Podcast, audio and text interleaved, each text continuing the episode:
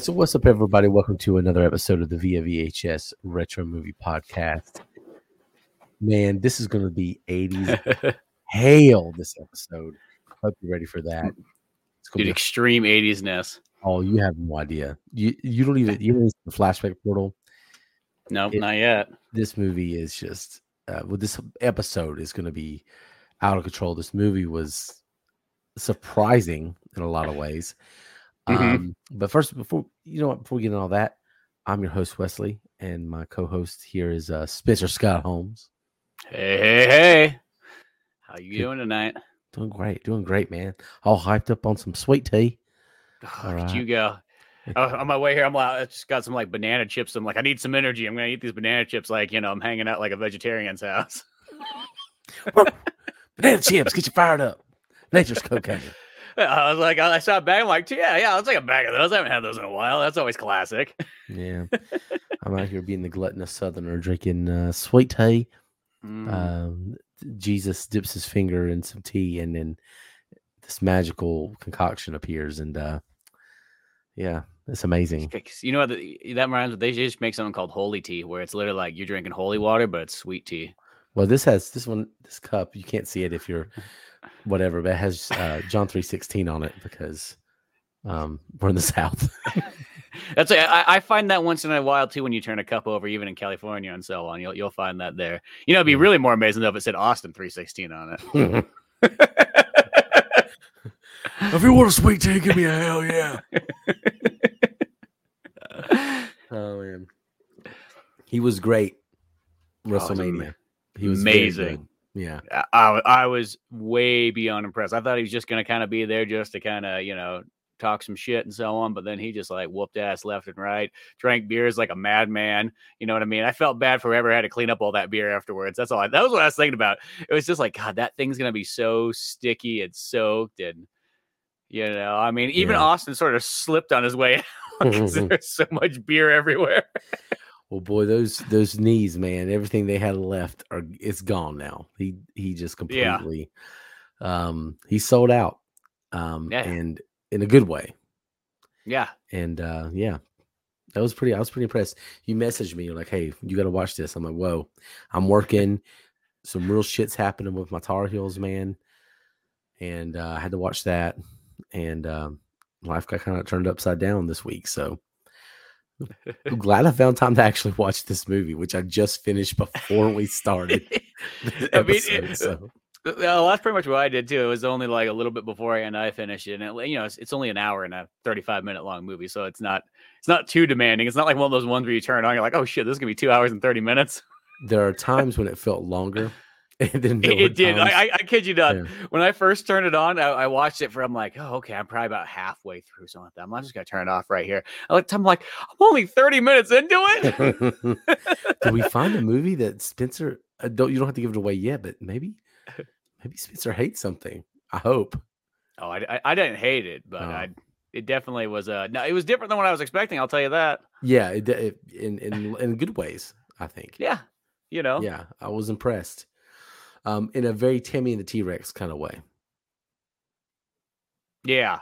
Maybe Yeah, not Tammy and the T Rex uh, gold level status, but No, it's not. and, and again, listen to our review of Tammy the T Rex. There's two different versions of that. If you watched the version that was originally released, I can understand why you'd hate it. If you watched the version we watched, where it's clear that this is satire, and it completely changes the dynamic of how you view it.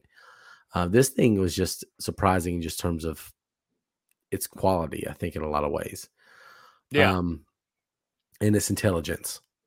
Um, Mhm. it was it yeah we'll get to that but um very surprised with this one but we're talking about the movie called voyage of the rock aliens neither one of us had ever seen this right Nope. I, I I just saw it pop up on Amazon at one point or something like that, and I was like, "Huh, that looks interesting." You know, 1980 was it three or four, and 84. uh, yeah, 84, and it's just one of those ones. It just looked like, hey, it's gonna be one of these like rock and roll kind of like uh, kind of fun piece movies and so on. And it turns out this one's actually like way more. uh It's not necessarily a musical. I guess it's more like it sounds weird. There's like that. There's musicals. There's movies with music. This is almost like something in the middle because it's not necessarily a musical, but it breaks into musical sections, but it's more like it breaks into music videos is the best way to sort of describe It's it. It's definitely more music videos. I described it on. I did a TikTok today, a TikTok. Cool, look at you. I did one just to see what I think of it because I'm, you know, thinking, hey, I'll get rid of Facebook, maybe move over here, see what's happening. Yeah. And it was for via VHS, and I was talking about this movie, and I said uh, we're gonna watch this thing. I hadn't watched it yet. I said it looks like Grease in space, and uh, wasn't that far off. It was more like Grease and Rocky Four had a baby in space because it was like these music videos um, and it was just it was weird and poppy, and then it bounced from one setting to another early in the movie, and I'm like, oh, we're not gonna get this, we're gonna get that thing, and it was just odd. But um, yeah, I was um, I was I was really surprised by this one, but um, the the culture surrounding this one, dude. I you ready to jump into the flashback portal? Let, let's do it. I'm there. Let's do it.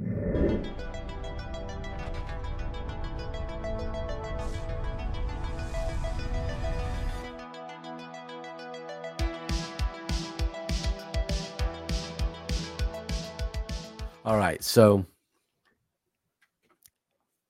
if you never listened to the show before, Flashback Portal, we go back and look at the pop culture, maybe the news, whatever that's surrounding the release of the film. So what was going on when this film was released? If you went to see this in theaters, which I doubt you anybody did because I don't think I don't even know if it was in theaters. I don't know the situation with that. I mean, I had to have been because they weren't doing straight to VHS release. I don't think in early Yeah, '84. No, because I feel like the people that would be buying straight to V8 at that point in '84, that's still kind of where. Not saying people don't have VHS players, but I feel like you still got to be somewhat kind of rich to sort of have one. And, if you do have a VHS player, you're only taping stuff off TV.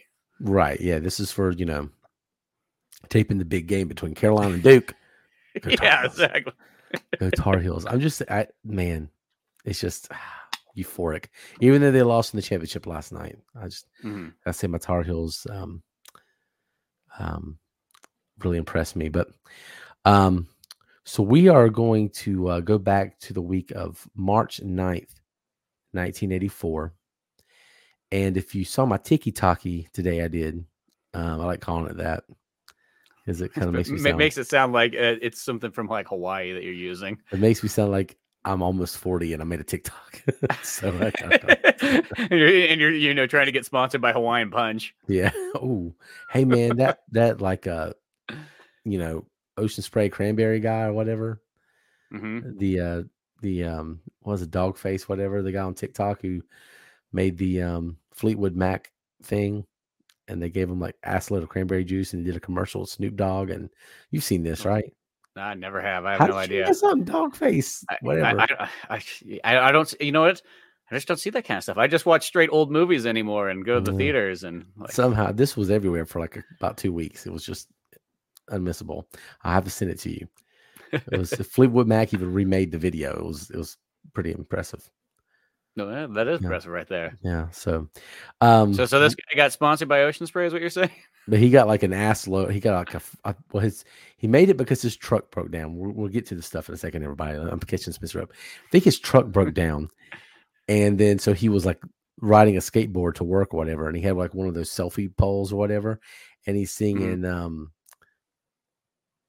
Oh, my, is it Dreams? Is it? Uh, there you go again. You say you want your freedom. He's that part of the song too, and he's Uh-huh. like doing the lyrics to it, and it's like so chill. It's, it's got a vibe to it.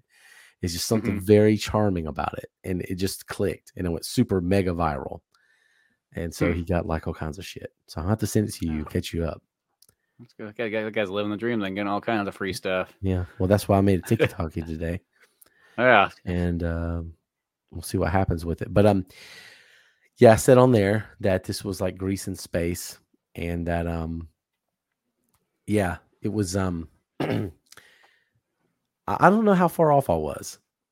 hmm In a lot of ways, I was kind of close. Pas- Pia Zadora has an Olivia Newton-John feel, but we'll get to that. But um, yeah, March 9th, 1984. We're gonna look at we're gonna actually look at the box office first because we got to save time for the um For the billboards? for the billboard because damn the the box office and the billboard is the most 80s thing you'll ever see. Somehow i mean march is I mean, march 1984 is loaded pop from a pop culture standpoint. Movies Yeah. Big, big year. yeah. Music massive. We're in march so we're not we haven't made it the summer months yet. We haven't even made the ghostbusters yet. So this is march of 1984 early march and Mhm. even the box office is packed. So we're going to start with number one, a little film by, uh, well, not by, but I think was this it's maybe a Rob Reiner film. I can't remember, but it's Tom Hanks and Daryl Hammond, Hannah, Mhm. and Splash. I think that is a Rob Reiner film. I'm pretty think sure he's. is. I think he's. I almost want to say it's written and directed by him, but I could be kind of wrong. But Yeah, it just feels like it is though, doesn't it? yeah, Yeah. Uh, have you seen Splash? I have, but I've only seen it once, and it's been probably 20 years or so. Exact same for me. Yeah. Exact same for me. Yeah, it's been a long time, but I have seen Splash, and I feel like it is Rob Reiner. Um, number one at the box office. Number two at the box office. hmm Footloose. Oh, the, you know, probably when you think of big 80s soundtracks, I mean, it's that one, it's Top Gun, it's Flashdance. You know what I mean? Um, the bacon sizzles. It sizzles all over the screen. You just punched into your rage out. Plus, and- it plus it's got Quiet Riot on the soundtrack. That's the Mm. thing that always I think you know people always think of like you know the Kenny Loggins songs and there's all kinds of pop hits and so on. But the very beginning, he's driving the Volkswagen bus and he's got like "Bang Your Head" playing, and it's just like, dude, this badass. Footloose, man. Um, number three, hmm I get to do a shout out to my boy, my boy PC, my boy Phil, Philly boy, Phil Collins, Oh yeah, against all odds. Oh, yeah. Um, There was a The song was bigger, movie. I think. yeah, but still, the yeah. Well, that's one of those ones like the song is probably what remembers it more, and then you kind of realize that there was a movie sort of attached to it. It's like Saint Yeah. Elmo's Fire. I think that Yes. song sort of outlived lasted the movie. You know, agree. and you know, it's one of those ones. And then I think at some point someone makes the connection finally that oh, th- these things go together. Mm-hmm. Take a look at me now. um, yeah, Against All Odds, number three at the box office. Number four, a little movie called Terms of Endearment. Um, Yeah, That- little, little movie. just a little one. Um, I, I feel like I got that on VHS and or DVD somewhere. I think I have it on V. I think I have it on VHS. Yeah, I think. I, I, I know I have it. Some I- I'm starting to get to that point. It sounds bad, but I've gotten to that point where I start to just forget what I had. I Oh, used to have like the most ironclad memory of like I knew every single like I knew like all ten thousand movies I owned, and then when I got to like I don't know over ten thousand, then just started to slowly fade away. Like what I had and didn't have. I know I have it something on somewhere. Wow, that's impressive. um, Blame It on Rio. I'll blame it on Rio. Yeah, that's number six at the box office. I'm just gonna go to number ten. Um, Lassiter, Tom Selleck, Mhm. number four. A movie called Unfaithfully Yours at number six at the box office. Weekend Pass at number eight. Harry and Son, number seven. And then um, I guess it kind of skips. I don't know what's going on here, but um, yeah, uh, Hotel New Hampshire. Yeah. Oh And yeah, that's a new big- one this week. yeah. The new the new releases this week are Children of the Corn, The Hotel New Hampshire, and Mike's Murder. And coming in last place is one of my favorite movies ever. Um, Spinal Tap. This is Spinal Tap. Oh yeah, amazing film. Oh my god. Super quotable. Totally good the whole way through. All those guys, Christopher Guest. Maybe sorts that- of fun. The movie that's in last place is my favorite movie on this on this list. And Rob Reiner. Yeah. Oh yeah, shit, it is. yeah, because I just I, I I love this like the part where like the very beginning when he's talking the movie. If you have the audio commentary on, they're like, "I really hate this guy." Yeah. Audio commentary for Spinal Tap. It- It's like another movie in itself. That and Armageddon are the two best I've heard. Armageddon's I don't think I've real ever. I only have Armageddon on VHS like a a '90s child. the first DVD they released has a Ben Affleck commentary on it, and he shits on the movie the entire, the entire time.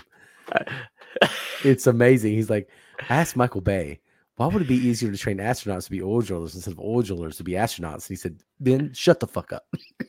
that, that's probably where they started to ha- like movie companies started to put that like uh, disclaimer before that where they said like the views of the commentaries do not reflect the views of you know 20th Century Fox or Warner Brothers Entertainment or you know Disney or no like it's probably because of that Ben Affleck one you know If you if you go on YouTube and just look Ben Affleck Armageddon, there there's a famous clip. Like it's right when um Jason Isaacs and Billy Bob Thornton are giving um Bruce Willis the rundown mm-hmm.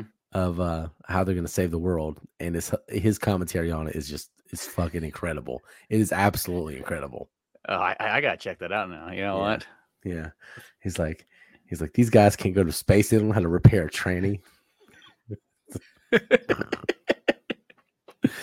oh my god! Uh, so let's go to the Billboard charts. Which holy god, It's like. I, some the pop culture gods converged at a certain point in space and just the week of March 9th, 1984, and just shot down music into our Billboard charts here because damn, it's uh it's incredible. Number one on the Billboard charts, maybe the most 80s sound there is. Uh, In terms of one singular song, the opening to the song in particular, but really the Mhm. whole song. Jump by Van Halen. oh Number yeah one. it's humongous 80s song you know just Dun, It- It's like it's a dun, crossover, mm. like in a sense, you get this sort of very kind of pop, yet also kind of a, a hard rock song that kind of jumps, you know, literally jumps like between both kind of like sectors. all those famous guitar riffs, Van Halen. And then yeah. their- well, that and then it's got the famous song is keyboard. You got Eddie Van Halen like playing keyboard and guitar and all kinds of stuff. Yeah. Just uh, I love it. I love the song. It's not my song. favorite Van Halen song. No, yeah, but it, it- it's still a very, very awesome song. Oh yeah, absolutely. I crank it up if I hear jump. Definitely. Um, number two on the Billboard charts. Girls just want to have fun. Oh, Cyndi Cindy Lauper. But two humongous. I mean, those songs almost like kind of define both sectors of like the 80s right then and there. You get like your kind of new wave sort of pop, kind of, you know, almost like that kind of tunes. Then you sort of have, in a sense, your coming of like hair metal Yeah. and that kind of era. I thought of Cindy Lauper a lot during this movie. Yeah. we're watching. Um, I'll leave it at that. Number three, down from number two last week. This is the one movie. This is the one movie. This is the one song that's big. Doesn't quite fit in with the rest of the songs that you're about to hear. Mhm. 99 Luftballons, Manina. Oh, well, that's, that's another really good song there, too. Na, na, na, take love balloon. Da, da, da. Yeah, it gets stuck in your head. I always think it- it's in like European Vacation. Mm-hmm. you know. and then yeah. Gold, Goldfinger has a good cover of it in the '90s. If we want to get sort of that ska punk version of an '80s Mhm. song, Um, number four, kind of like an experimental album, really kind of, you know, low key. Mhm. I don't think really culturally not as relevant as it should be. Uh, the title track off the album, uh, Thriller, Thriller, No, Uh, just just no- a little, just a little one. just a little gem. You know Uh, that that, that kind of ties into the movie we're watching tonight in a weird way. Uh, Because as uh, one brother's making the biggest album of all time, the other brother's making a guest appearance in our film. wow, yeah. Well, actually, now that you bring that up, yeah. Oh my gosh, yes. You got th- you got Thriller over here, and then you got whatever the hell that was, um, which actually had some vibes to it, some Michael Jackson vibes to it. Did it not? Like kind of the out, like the way he was doing some moves and stuff, like the Well, silhouette in front of the. Just I. I mean, it's, it's Jermaine Jackson, so you know what I mean. Like yeah. he's the older brother, so he could probably just tell you, like, "Hey, I, I made all these moves first. Michael's just been copying me." yeah, he's wrong. Um, he just he you know he just plays bass and sings back up in the Jackson Five. You know? Yeah, yeah. He, he's, he's Jermaine's still Jermaine. I mean, he's the, Yeah. he's the thing, but he's not Michael. Yeah. Um, I always feel like somebody's watching me. Somebody is watching. five, Rockwell. So Michael Jackson's technically, in a weird way, number four and number five hmm on the charts because it's got the hook for uh, somebody's watching me. That's some nepotism right there with that song.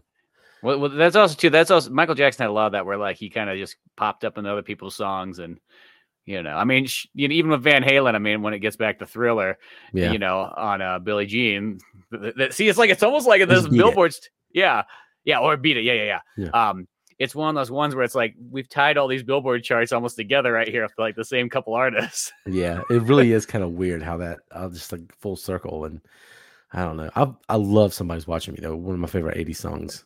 Um Mhm. but it's it's funny because Rockwell didn't even sing the hook in his biggest hit song. Yeah, it's, he only I really feel like it's because daddy is like, listen, Michael, I'm tired of my son borrowing money from me. Will you come be on? Will you come be on his album, sing the hook, make him a, a, a cool two or three million and get him the hell off my payroll because Yep. Berry Gordy was tired of his shit. that's Um, it. It's done. That was exactly what that was. Like it was just that's why I said it's nepotism at its finest because there's no way Michael Jackson been singing on Rockwell's track if his daddy wasn't Berry Gordy. It just wasn't happening. Yeah, that's how it um, all comes together. Yeah. Nobody told me about John Lennon is at number six.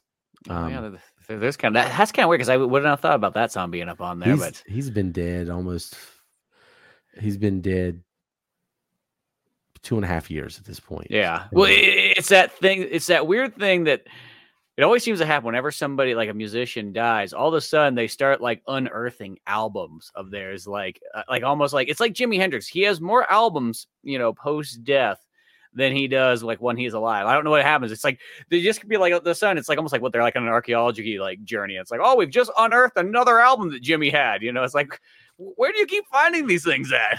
What was Michael he out there? Yeah. What were they out there burying stuff in their backyard?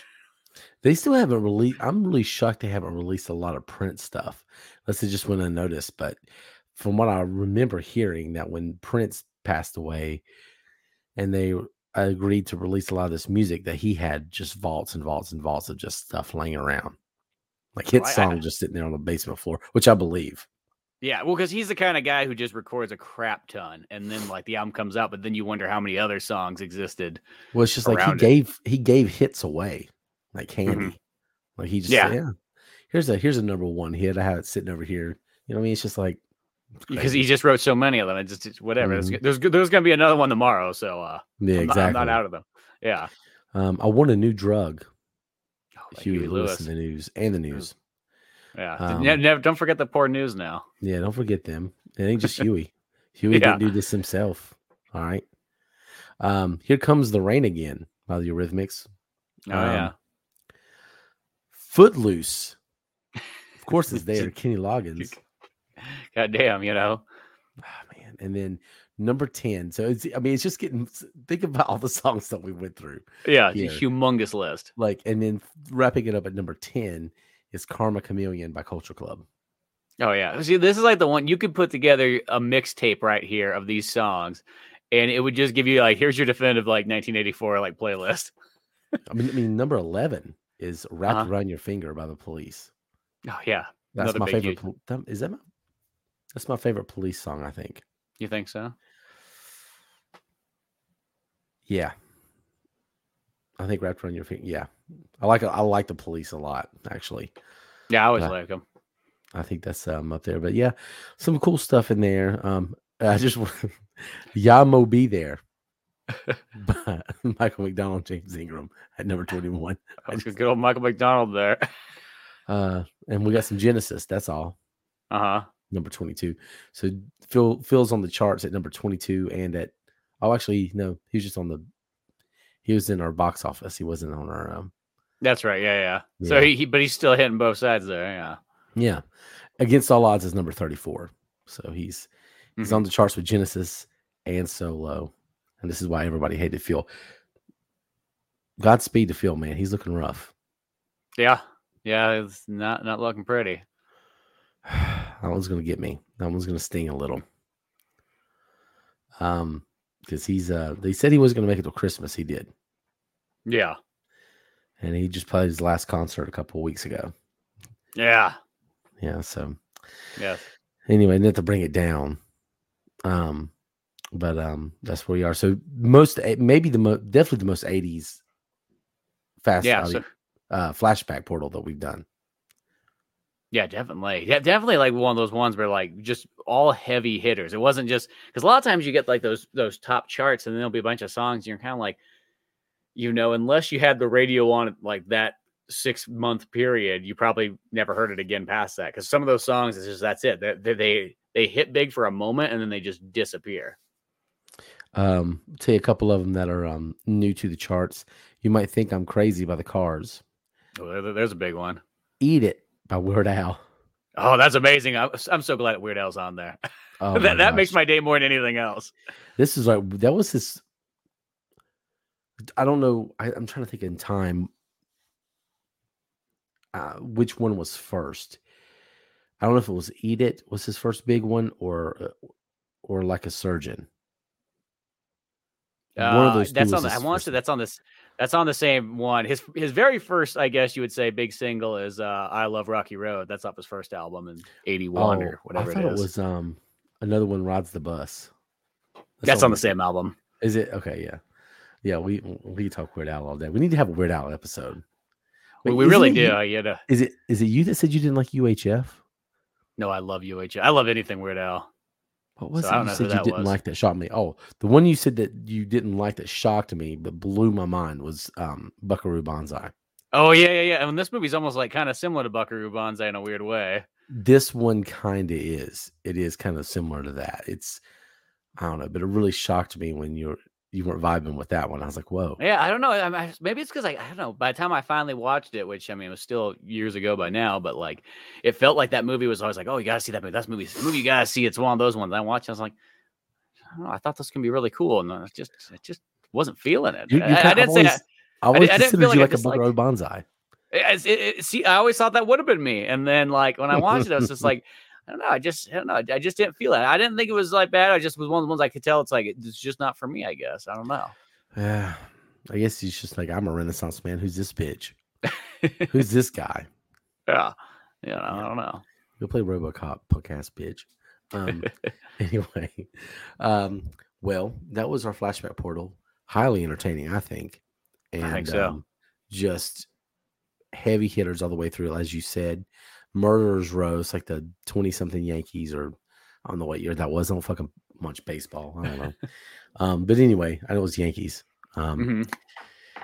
Anyway, um, we'll take a quick little bow out of here, and uh, we'll be back in just a moment with our rewind review of a voyage of the rock aliens. Psst. Hey, you. Want to get doomed? I'm Tessa. And I'm Nicole, and we have a spanking new podcast for your ear holes called Doom Generation. Listen in as two foul mouthed biddies have an always casual, often comedic, What? I think we're funny. and sometimes chaotic conversation about the things that doomed us to be who we are today. Take a trip with us down nostalgia lane, and we'll try not to veer off the road. Available on Spotify and Apple Podcasts. Follow us on Instagram and Facebook at Doom Generation Pod and on Twitter at Doom Gen Pod. Later, Doomers. So, March 9th, 1984, the release of Voyage of the Rock Aliens. Um, neither one of us have seen this, neither had seen this. Neither one of us, I, I didn't even know it existed until you mentioned it to me. Yeah, like I said, this is one of those just scrolling through, looking at what was there to watch and something, and then uh just kind of popped up on um I think it was on Prime for a while, and it's not I don't think it's there anymore because we had to watch it on YouTube and so I wanted to go find it next. But Yeah. um it was just one of the ones just I saw the cover, I'm like, this looks cool. It just looks 80s as can be. You got kind of the rockabilly guy on the cover there. There's all kinds of aliens and whatnot. I don't know what it really is. I couldn't tell you. And that's a lot of times how I like to watch a movie. I like to see a movie poster and I'm and that kind of is like, am I in or am I out?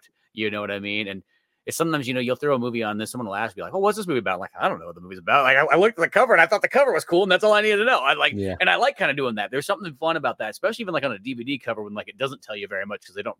When once like posters got simpler and simpler, and there's something kind of interesting when you pop a movie in and you just kind of dive into it and you don't know what it is because sometimes there's some of those films you be watching and you get to like that 45 minute mark you're like oh oh that's what this movie is oh what the hell like you you, you thought you're watching a completely different genre or something like that Yeah. and uh, i mean this one had a, like a little bit i guess in my mind i don't know exactly what i was thinking of i mean i guess it does have some of these elements maybe I was thinking it was going to be something almost kind of like uh, rock and roll high school of the Ramones, Mm. or maybe it, it does definitely feel like this in a way, but like Streets of Fire. Have you ever seen that one before?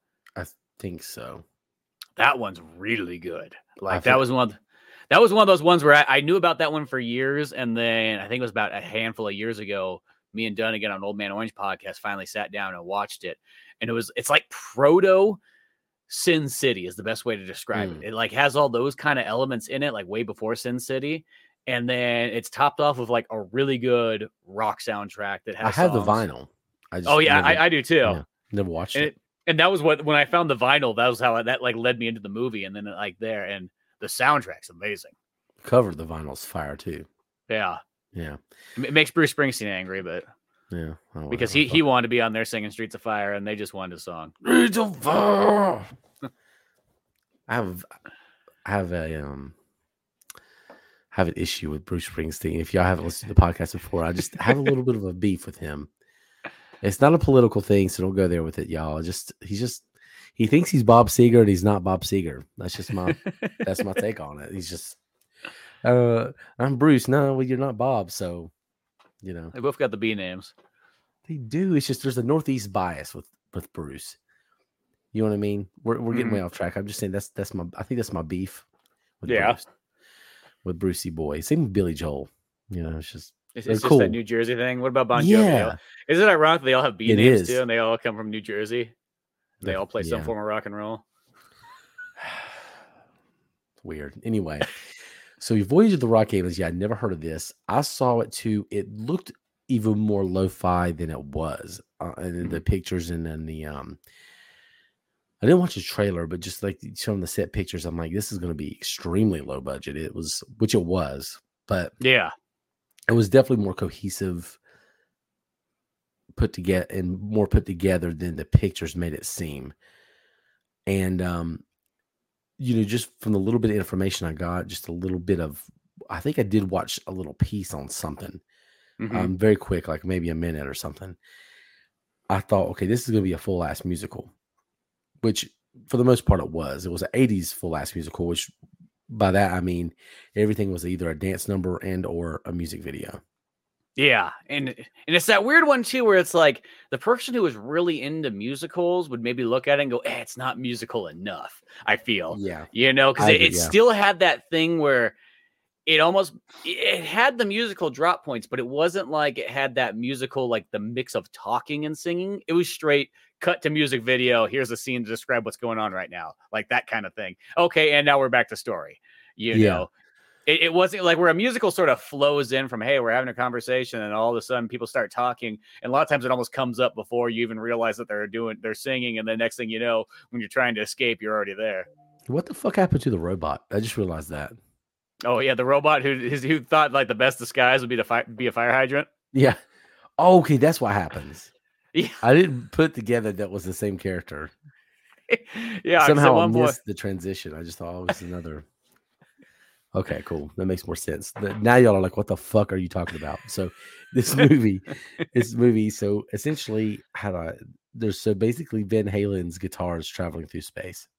yeah it's literally a flying v guitar is the Yeah. spaceship and it's kind of done like all a star wars style Yeah, I mean it looked decent. yeah you know, and there's like, yeah, there's a flying rocket ship. I mean, guitar rocket ship. Put it this way: let's let's just get from the moment the movie starts, it realizes what it is. So that's a good thing. Mhm. Does not take itself too seriously from the beginning. There's definitely some tongue in cheek, definitely some humor. It's not a bunch of people who had this idea that man, we're making something that's kids like the original cut of Tammy and T Rex. We're like, oh, kids are gonna like it if we cut this this stuff out of it, and they'll somewhat take it seriously as a real story. Mhm. Like they knew from the get get go this was batshit crazy. This may even be a money laundering scheme. I don't know. like it's just it's so weird, but yeah, it's you got the spaceship and you got a group of aliens, and they're basically try they somehow heard rock and roll at some point, and they're on their way to find rock and roll. Yeah, Yeah. well, you know what it, it really feels like it's got is it's got those like you know like those 1950s beach party, you know. Yes, That's what it feels like because you know, in a lot of those beach there's like there's two types of those movies. Well, there's actually a few of them, but there's the beach party ones where it's like, hey, it's a group of hip teenagers and they're hanging out having a beach party and having the old rock and roll battle of the bands, and we got these two one hit wonder artists, and you know they're like advertising really heavy in the credits and so on like that. And then the movie's literally just a party, and that's all it ever is. It's like they're hanging out. One guy's angry at the other guy about the girlfriend and so on like that. Not not really that much stuff happens. A bunch of literally cut the music video type scenes come in. Here's the knockoff Buddy Holly guy and so on. And then um and then the other combination of them is when you have it's a beach party. Oh, but wait a second. It's turned into a horror movie, and there's like some creature from like the deep that shows up, or some monster from outer space, and so on like that. And what Voyage of the Rock Aliens felt like it captured was it captured that 1950s, the beach party, and the kind of like horror movie, the aliens and all that stuff, but then just 80sified it. And Yeah. 80sified it so hardcore that it almost feels like it's a phony 80s thing. Cause you know, like when sometimes when people do things was like, oh, I'm gonna throw an 80s party or something like that. And then they just start going almost so over the top. It's like you almost went like, "No, people didn't dress like that then. Like, what are you what are you doing?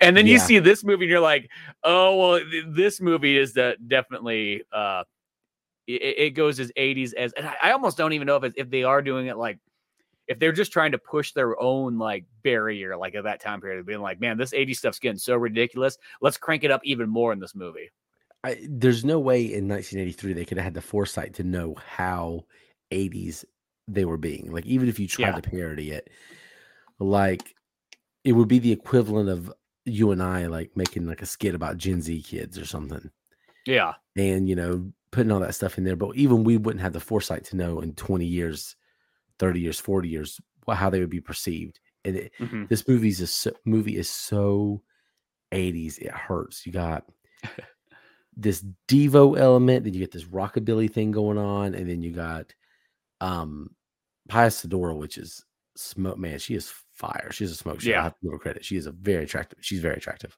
Mhm. um but and I, did- I did you know anything about her before watching this I- I, don't, I don't think so too much I had You seen know. her in something because I know she was in Frasier. oh, okay as i I say she so. looked familiar but I, I just couldn't pinpoint on to what it was Her friend is um in Friends. She was Mm-hmm. Rachel's boss in Friends. Eh, okay Yeah, that was kind of like um messing with Chandler. I think she gets hit by a bus or something at some point and dies in Friends. Um, but she was actually really good in this. But yeah, this movie, you're right, definitely has the beach party element and it takes a little bit of that 50 sci-fi feel because Mhm. there's two plot situations going on that converge at the end of the movie that literally make no fucking sense throughout the entirety of the movie. no, it just, it just, and I, I think it is because it's like one of those ones. If you ever watch any of those '50s movies like that, they they almost like half the time don't know really what they're doing. Like, you know what I Oh, mean? yeah. That, that- that's why you don't see these movies pop up very often anymore. But I remember I used to just have like a, one of those like box sets where you get a bunch of old horror movies and beach movies and all that kind of stuff like in that. And you know, just watching some of those like as a kid and whatnot like that, it's just like, yeah, it's just like, well, what is going on here? Like, you know what I mean? Yeah, it's um this movie is very, very odd. There's there's there's the I guess lake monster. hmm So it's sort of post-apocalyptic here too. Also, Yeah, that that's okay. Let's just you- you're so confused listening to this, and you're like, these guys are doing a ter- terrible job of describing this. We actually aren't. That's the thing. We're not. We're, we're it's it's just kind of all over the place, but still somewhat cohesive. well, there's only like 20 minutes of actual like story in it. The rest of it's all made up by music videos. I would, you know, I Maybe a little bit more im- than that, but I was kind of impressed about how they stretched the story out. mhm. like it, it- there was a lot of music in it but they found there was they found a way to play it within the music too Mhm. especially the battle of the bands bands element that shows up later in the movie and yeah, that seems Um, pretty cool. yeah and uh the lead alien who looks like steve martin did am i the only one that, did he kind of not look yeah, like yeah, he does. okay he just kind of had a steve martin vibe to him Well, it's tell like my- those aliens also like I mean these are more modern movies, and I almost kind of wondered like when I was watching this, I was like, oh, and dude, where's my car? Are those aliens supposed to kind of like almost be similar, or not the aliens, but I almost felt like the, the cultist people like having a like a feeling like they're almost like cultists of like this group of aliens here. I don't know. I started feeling that was kind of a weird Or they almost even remind me like in Galaxy Quest. Like they, they have Mm. that sort of feeling to them, like, you know, just Yeah. that goofy kind of talk and dialect Yeah. and trying to understand other cultures, I guess. Yeah, it, kind of reminded me of Coneheads a little bit. Yeah, that too. Yeah, it was it was really odd. It was um so yeah, so there's a group of aliens are looking for rock and roll. And they so we got to get to how the movie starts because it makes no fucking sense later on because I thought it was going to come back to it. So at the at the beginning, the robot explains somehow they heard rock and roll. They're looking for rock and roll, and they've Mhm. narrowed it down to like three planets. And he goes through one of them, and it's this weird shot of like some type of Chuck E. Cheese looking thing that's creepy as hell Yeah. almost like if Chuck E. Cheese was in hell. That's what this little maybe three seconds. Yeah, It, it goes by real quick. There's a couple animatronic things that are just going there and some puppet like stuff. You can't replicate that kind of horror. Like you're trying to make something creepy, you have to accidentally. You it, to be that creepy is serendipitous. You can't just do it on accident. It's it was creepy as hell. It was three seconds, and I'm like, that was like watching um, Prince of Darkness when they had the VHS scene or whatever. Yeah, well, that Yeah, was the thing is I saw that scene. I'm like, and it, it made me feel like, oh, this movie's actually gonna be way different than I thought. Yeah, yeah. It was. I was like, "What the fuck is this going?" So then, so they look at the first planet, and it's nah, that's not the kind of music. Then it goes to some ballroom dancing, which is clearly on Earth. And it's clearly like- stock footage. That, Yeah, yeah, that was the like, the thing. when I saw that, I was like, I'm like, here's like that made me go, okay, maybe this movie's like one of those C grade kind of movies because now they're already using stock footage and it's only been like five minutes into the movie. Yeah, with this really knockoff bad like robot. It's um Danger Will Robinson level almost. um so yeah, you have so then they finally find this other planet and I'm like, "Oh, this is going to be Earth."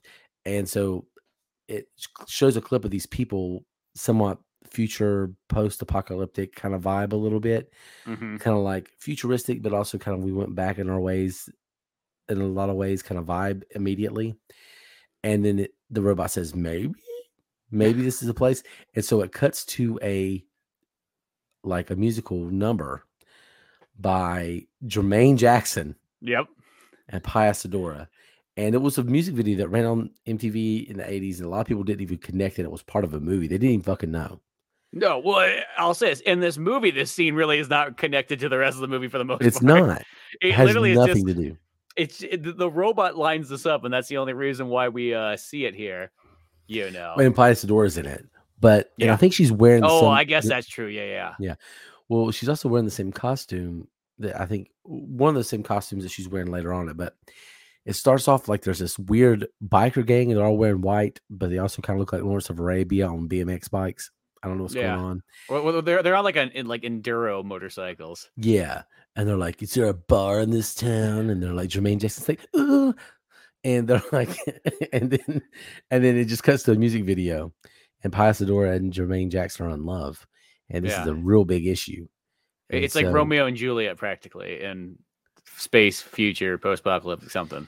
Yeah, and there's kind of like a gang battle. So imagine the gang battle from Beat It, but even gayer.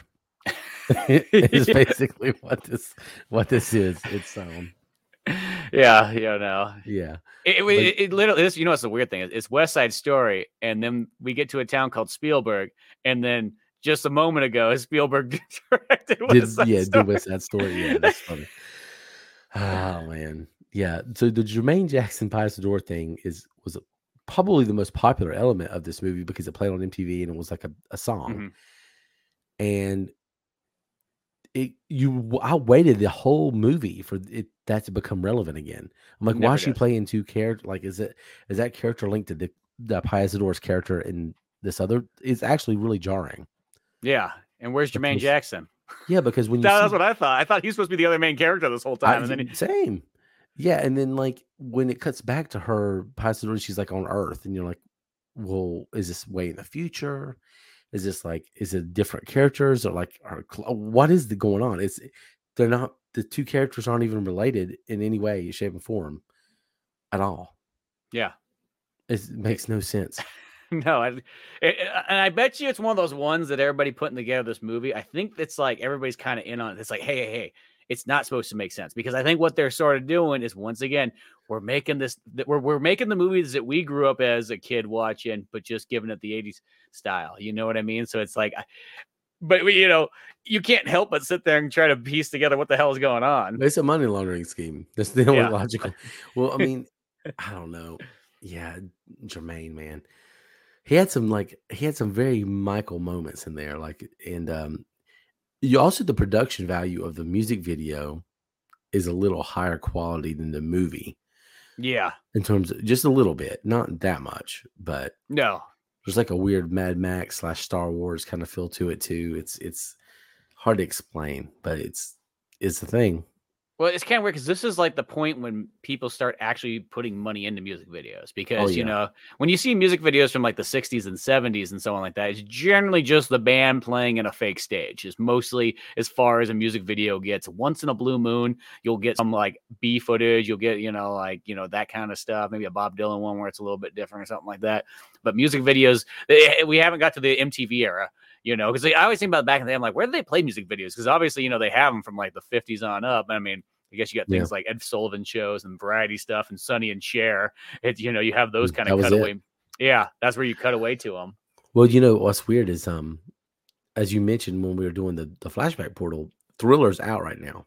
When Yeah. this when this comes out, so th- right now on loop on MTV, Thriller's playing. Which Thriller at nine minutes or whatever it is is a better movie than this.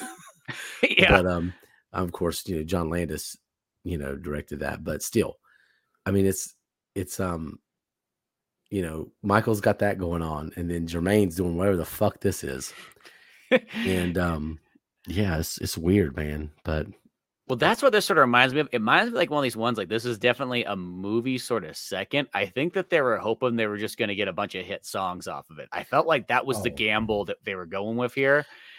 And it's not that there's not interesting songs, but I'll say like, you know, a lot of them are, they, they definitely are like the B category songs too. They all feel like if these were going to appear on an album, these would have been pushed to like the rear end of it. but they were better than you thought, though. Yeah, it- Really, that's the thing. Well, there, there's still some actually good ones and some, you Yeah. know, really the choreography in it's like I think that's the thing. If there's a big Yeah. takeaway, they got some good choreography, some good dance numbers, and so on like that. Except for that kinda- one guy who got the floor to himself and was like, "I'm gonna do the moonwalk," and just butchered the hell out of it. yeah, he he just yeah couldn't get that going. I don't, I don't know what they're thinking there, but Yeah, I don't know when. But the thing 25 now is, is is this that kind of movie? Is like, is that supposed to be a, a joke that he's he's doing a crappy moonwalk? Like, you know what I, I mean? don't know, like, man. I think he just watched Motown 25 and thought I could do that, and then he couldn't. I think is what happened. yeah, But um, yeah, it's most of the dancing is pretty good. People care. Um, this Mm-hmm. movie's way more satirical than I thought it was going to be. Like the whole thing with the lake being acidic and melting everything, and um, just some of the dialogue around that was actually really funny, kind of well written too. I had, I almost had an Yeah. idiocracy vibe to it. But well, really, that that's the, the funny thing is, is Go ahead. I'm sorry. I was just gonna say you have that lake that's all like acidic and poisonous, and there's a you know a sea creature in it and so on. But everybody's still just hanging out around you know the beach still. Like Yeah. noth- nothing's changed. Well, that's really the only dystopic element of the whole thing. And it's really Yeah. not even that scary because they just still hang out at the beach, even though there's a sea monster. But I guess it's part of what the joke they were going for is everybody's apathetic to to things like that. But Yeah, I don't know. Maybe that's what maybe the apathy was like kind of the, because the other thing you have, so you have the sea monster Mhm. that makes no sense until later in the movie. And then you also have this whole subplot with these murderers that got out of this. Oh, you got, they got the Hills Have Eyes guy in there. Yeah, the Hills Have Eyes guy, Pluto from Hills Have Eyes, he's in there. And what it was Pluto, right? I think so. He, he's also in uh the last movie he did. I think was um um Rob Zombie's um uh, the second one, not not um Devil's Rejects. I think that was the last movie he did. I always thought that he looked like Doc Brown and Mr. Strickland from Back to the Future had a baby. yeah, definitely. Yeah, that's what he looks like to me. um, oh Lord, but yeah. Anyway, yeah, he's in it, and so you got these two murderers that are kind of loose. One of them they kind of explain, one of them they don't. Yeah, they like Um, break out. They break out a mental institution like halfway in a music video, and then all of a sudden it just literally adds a second like, or a fourth story. I don't know what you want to really call it by this point. Yeah, so there's an alien invasion. Yeah, aliens that are looking for rock and roll. There's a sea monster in an acidic, you know, lake. I think the lake from Dante's Peak. yeah, literally. literally- yeah, it's basically what this is. And then um then there's uh oh then you have two convicted murderers. Basically you have Michael Myers that escaped, but he's got a chainsaw. Yeah, so it sounds like that should be really scary, but that's always kind of played off kind of funny. And then to top it off, I guess our core storyline, I guess beyond the aliens coming to Earth, the other one there too is you know, we got our main girl here who just wants to sing with her boyfriend, and her boyfriend's just a total ass, and everybody knows it, but for some reason they just let him get away with it all because he's just got the ultimate rockabilly personification here. Because also keep in mind, this is the 80s, and the 80s has a very hard comeback to like the 50s. you oh know. yeah. And You, they- they- especially, especially, they're this band is like they're literally just knocking off Stray Cats right here. Mm, in oh a yeah. they're they're like the wannabe Stray Cats. They they probably like the third opener for if a Stray Cats went out. It's like homoerotic greasers. Yeah, just where like they got the open, they they got that weird mixed match of it where it's almost like hair metal meets like 1950s rock and roll in a Yeah. weird way. And then also a little bit of flock of seagulls in there because some of the haircuts. But Yeah, Yeah, so yeah, you got this gang and uh this guy who's uh, we've I've seen him in something else. I don't know. I cannot Yeah. tell you what it is. I feel like it's something we watched. I, I feel so too. And the weird thing is, is he's on like the cover. So like I kind of was like, oh, this guy's gonna be like our main character. And you're like, Yeah. no, he's like the antagonist the entire way through the movie and so on like that. Like he's like the dick guy. I'm like, well, why is he on the cover? Like, you know, I mean, they're, they're selling him off like he's like the hero or something like that. Like he's Flash Gordon. And yeah, he's not. He, it- it's literally like you're watching if Biff got in control of like everything and they put Yeah. slapped him on Back to the Future's cover. he's Biff. He reminded me of um the bad like the douchebag in Encino Man. Yeah. He's got that kind of vibe to him. Um, yeah. So yeah, you got the what's his group name called? I can't even remember. They're like the I don't know, like the cruds or s- The something kind of goofy and Yeah, and then they got like um within the group there's like a rockabilly band. Something the Mustangs, Oh, yeah. I think right. They're the Yeah. Or that, that's probably the one I'm thinking of. Yeah, and then um so they sing and dance and do whatever they do, and then Paisador's like, I want to play, and they're like, No, you're a girl, and um basically that's that's the major conflict. That's her that's her problem in the movie is her boyfriend's a dick and she she loves him anyway. That's basically you know Yeah, and, and everybody else just like cowers to him in this beach party town. You know Yeah. what I mean? And, and he gets all big. There's that part where he shows up, like she has this big old hit number, and she's dancing out on like the beach and everything like that, and everybody's joining in. She's got her Union Jack shirt on, and so on. Then like he shows up, he's just like, "Hey, babe, what are you doing? What are you doing? What are you guys doing? Like, you guys singing here? Like, no, you can't sing unless I'm here. Nobody can be singing. Nobody plays instruments. Like, he just kind of goes on this thing, like, no, stop it, cut the music, none of this. Yeah, it's it makes no sense why he's like this. Um, also, his character development is very odd throughout the entire movie. Um, but yeah, that's that's basically the story. This guy's a dick, and then next thing you know, these rock aliens they show up in town, Yeah, and um, the sheriff is inept. Yeah. She was that lady who plays it was born in 1896. I was thinking that I'm like, we got like literally like the oldest like sheriff known to mankind still working. Yeah, she's she's been a lot of stuff. I can't think of her name right. Ruth Ruth something, I think. But um, Well, I, I thought you you know you're old when you don't know how to look into a telescope properly. that was what I thought. She's looking at the telescope. She's got both eyes open. I'm like, how are you going to see anything? That, that was all I thought in that scene. I'm like, but I'm like, this this shows how old she is. You know what I mean? Like, she's she's the equivalent of like you know the person who can't operate their phone nowadays. you could tell this person had uh she had some comedic chops though.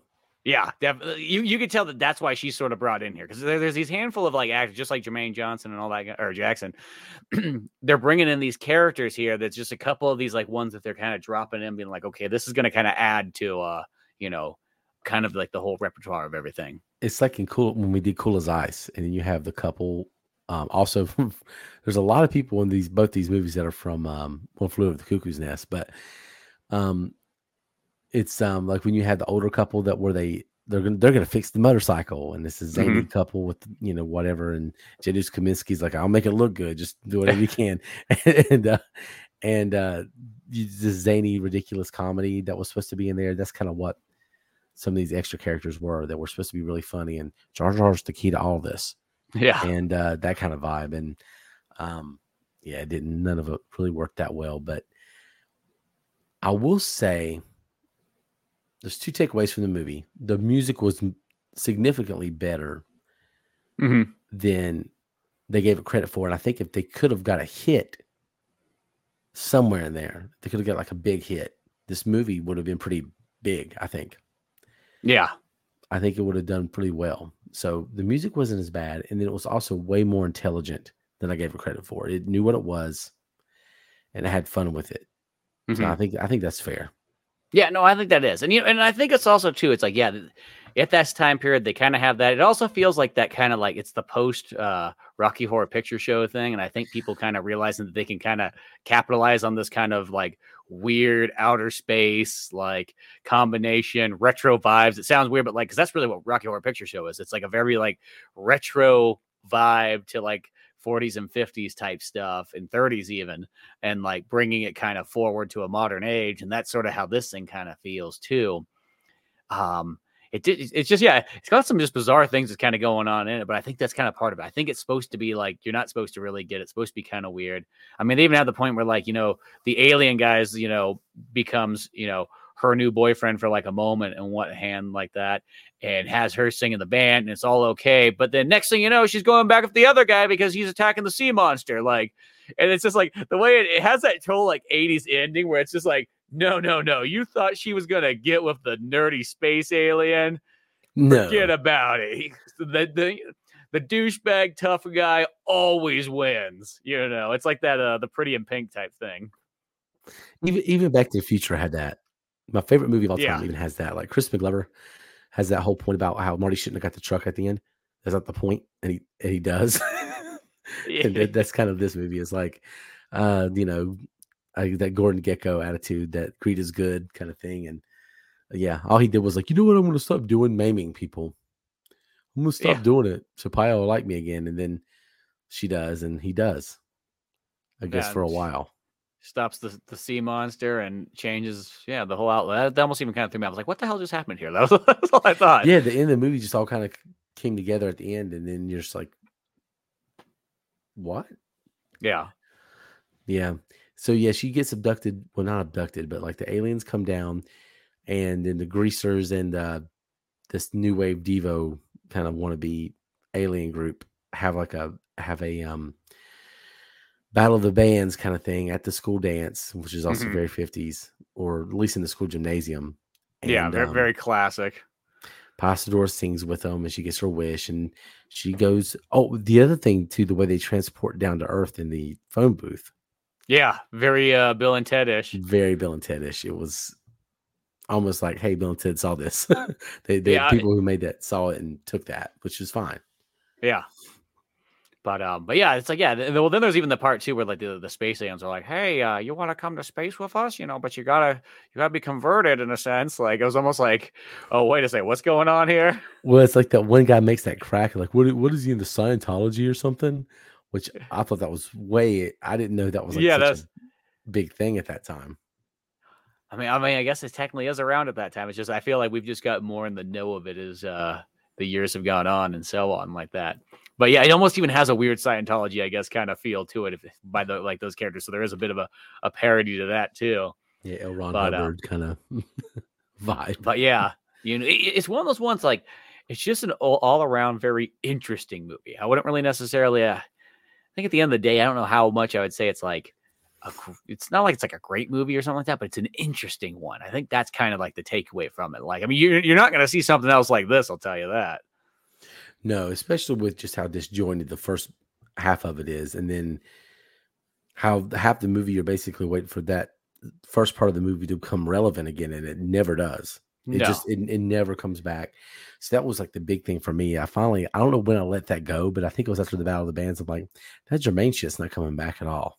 It's, No. it's- it, there's no way I can't figure out how this plot's going to get there. Which not that that mattered at all at that point. Yeah. Because if they Wait. wanted to decide to bring it back, they could have just done it, and it, he could have walked out of the fucking acid like Nobody would have questioned it at this point because it's just what rules, you know? You, you know what would have been the interesting way to go about this? And I know this is like armchair directing a movie that's like 40 years old by this point, but okay, take Jermaine Jackson and instead of like the the main guy, you know, our uh, kind of Steve Martin sort of main alien character, Mhm. what if that was Jer- Jermaine Jackson one and he was the one that came to Earth and that was like kind of the conflict there? Because then I feel like he could kind of lead her in like a lot more instead of having just kind of this nerdy guy, you know, being all goofy alien like.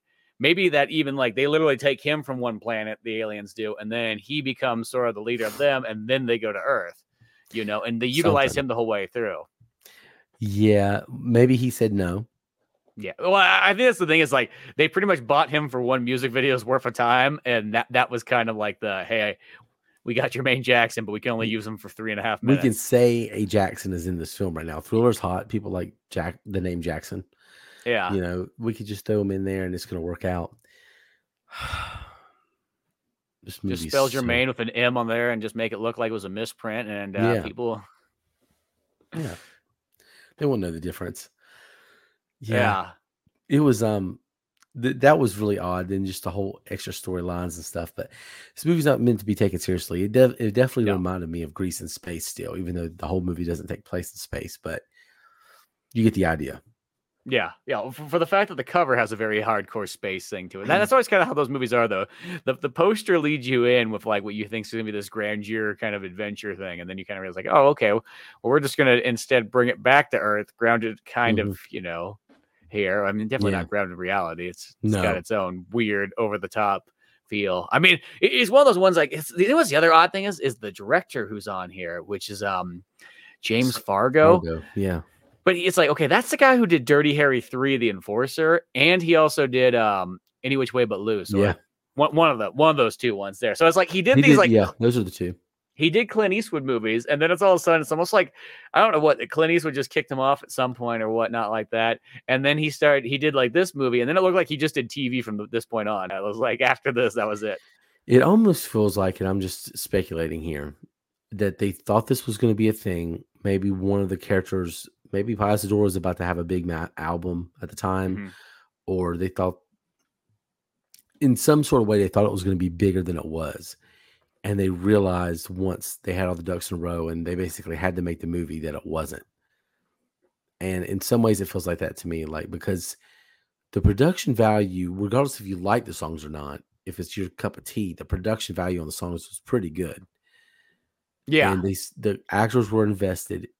It was one of those things where there was too much effort put into it for them not to think that it was going to be something bigger than it was. Uh, they I don't think it was a bomb either because it was bad. I just don't think that they could market it or whatever. But it's movie. I mean, this doesn't feel like a movie we should have just heard of. Yeah, it, it definitely was kind of shoved under the rug.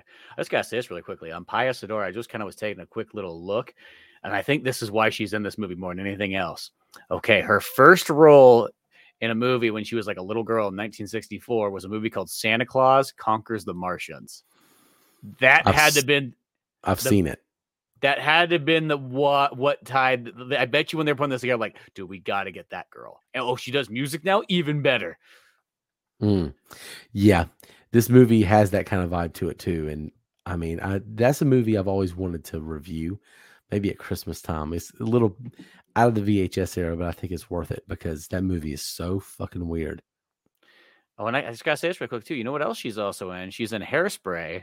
You Mhm. know, so John Waters there. That seems almost like because this movie has like like that John Waters feeling without having like the the almost like the really well kind of directed and balanced and you know all the things that would make a John Waters movie really good. It- it- it- but it still feels like it has that like knockoff kind of feel. But even though still kind of almost probably before John Waters era. This uh, she was also in a movie um, with uh, Desi Arnaz Jr. uh, and uh, Telly Savalas or whatever this is called Fake Out.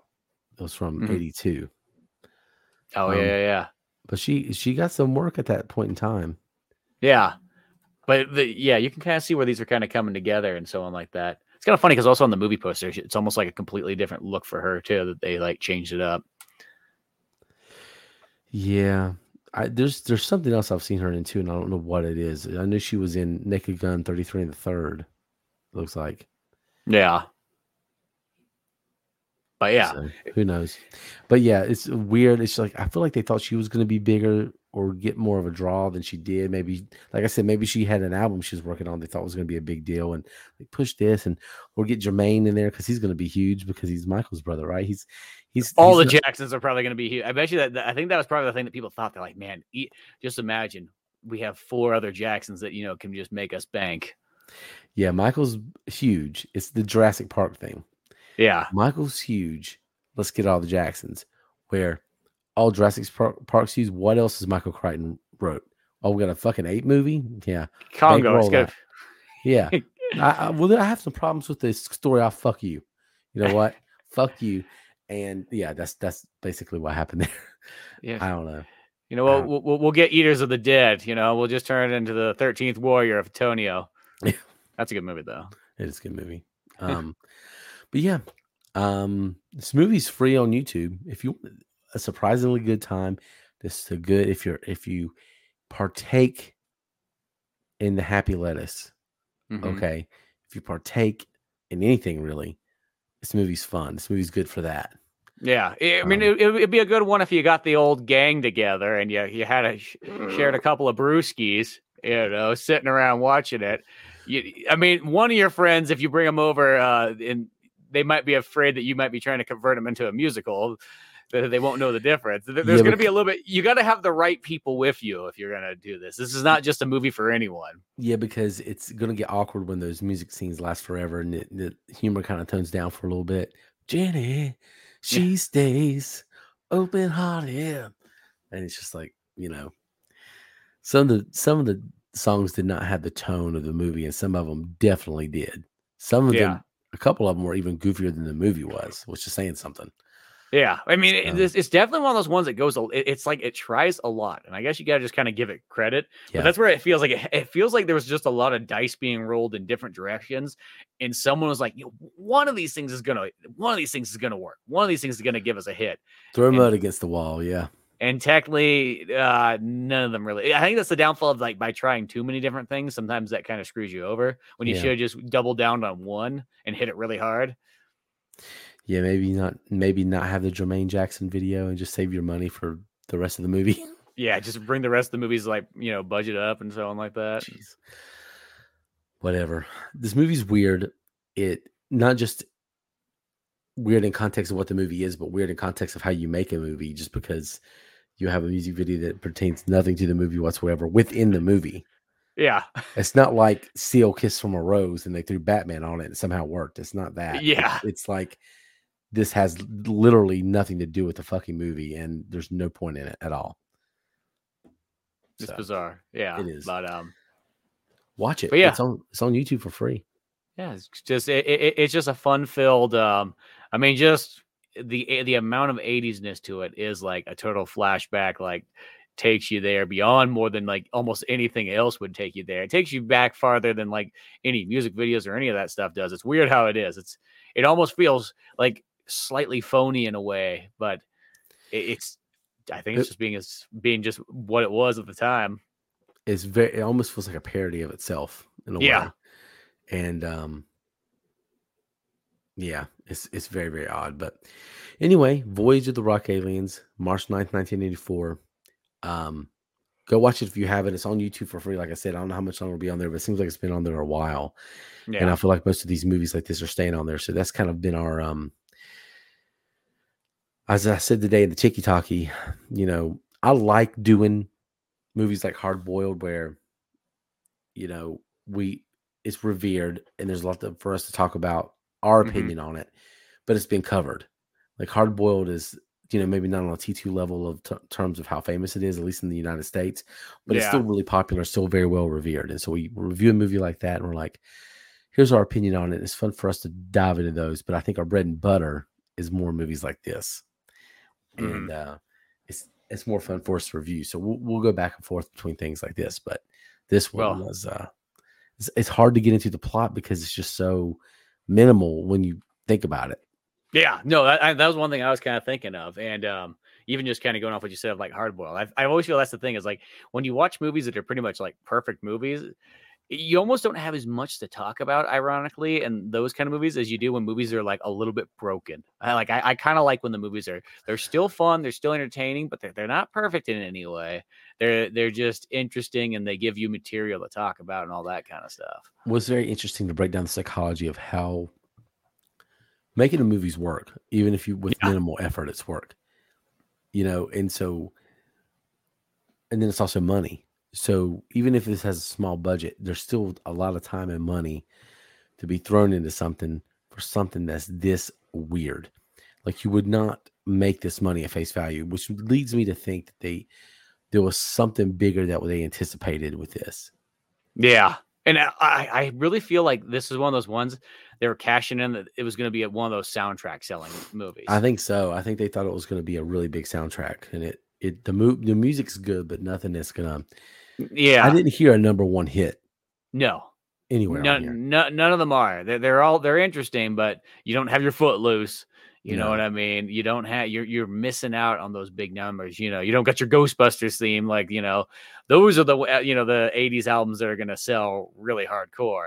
But this is that one, and I. I feel that's probably what they were going with. I think they were thinking like we're going to have sort of a B picture, but the soundtracks is what where we're going to make our money at. Yeah, I think really the one movie we haven't discussed that this probably took them had the most in common with, and I don't know how this movie did at the box office, but I, I imagine it was really well. Is Xanadu? Oh yeah, yeah, yeah. Yeah, which I have on VHS behind me somewhere, but yeah, I don't know. I don't know. It's tell us what you think. Go listen to it. You can tell us on the Twitters and Instagrams. I know one of the people I posted a little thing about it today, and they, they were like, "Oh, this movie's got that that um, uh, what is it? The Heart of the Beast or Instinct of the Beast or whatever song where Captain Abs is like posing on rocks, and there's like a cougar there for some reason. Oh yeah, that's right. They, they, they have that one where there's like, yeah, because it's like right when like the douchebag dude has his song, and they just keep having this mountain lion just like walking back and forth in like the school hallways and so on like that. It was the Then best event- song. Yeah, that was actually a pretty good song. Yeah, It was just it was uh, like it was almost like I can't remember where like exactly what the song was. But it was like a man's gotta have the spirit of a lion. yeah, basically. that was It was basically what it was getting down to. It was like at some point in time, like there's pre-production going on on Rocky Four. It's like it's a good song. It's, it's not, you know, what I mean, it's, it's, you know, I have the Tiger. You know, it's not that. So I feel like that's kind of what happened somewhere. It's like this is this is a Rocky Four song.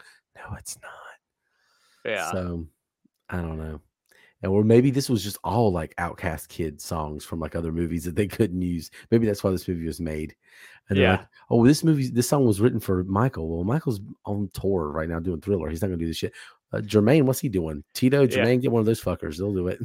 so Yeah, maybe- well, that, that's how it feels. Everything about this one feel it feels like B side stuff. That's that's how it just feels. Feels Mhm. like a B movie, a B side song, like all all these things that are just right there underneath. Kind of not bad, just nothing. Nothing's gonna jump out. It's not like in a sense, it's not like the Streets of Fire soundtrack, which is like right around the same time period. That's really cool. Plus, plus you got Meatloaf songs on there, so oh yeah, I'm all about some meatloaf. But um, so you, you know what I mean? Like, so you, you Mhm. get that kind of stuff, but um, I feel like that's kind of the thing. You know, maybe that's kind of it. Because I was when I was watching through the credits, I was trying to see if I noticed any of the musicians' names and put it together and so on. It wasn't like anybody was jumping out at me, so it, it No. felt like that that was what you were sort of missing. Is it? Everything had a had, as I said, had had sort of the knockoff feel. Like the, there was like a str- stray. If you, if, let's just say if you would have got the Stray Cats instead to do all that rockabilly music, that could have changed a lot. yeah, coulda, woulda, shoulda. This movie is definitely a what could have been type movie.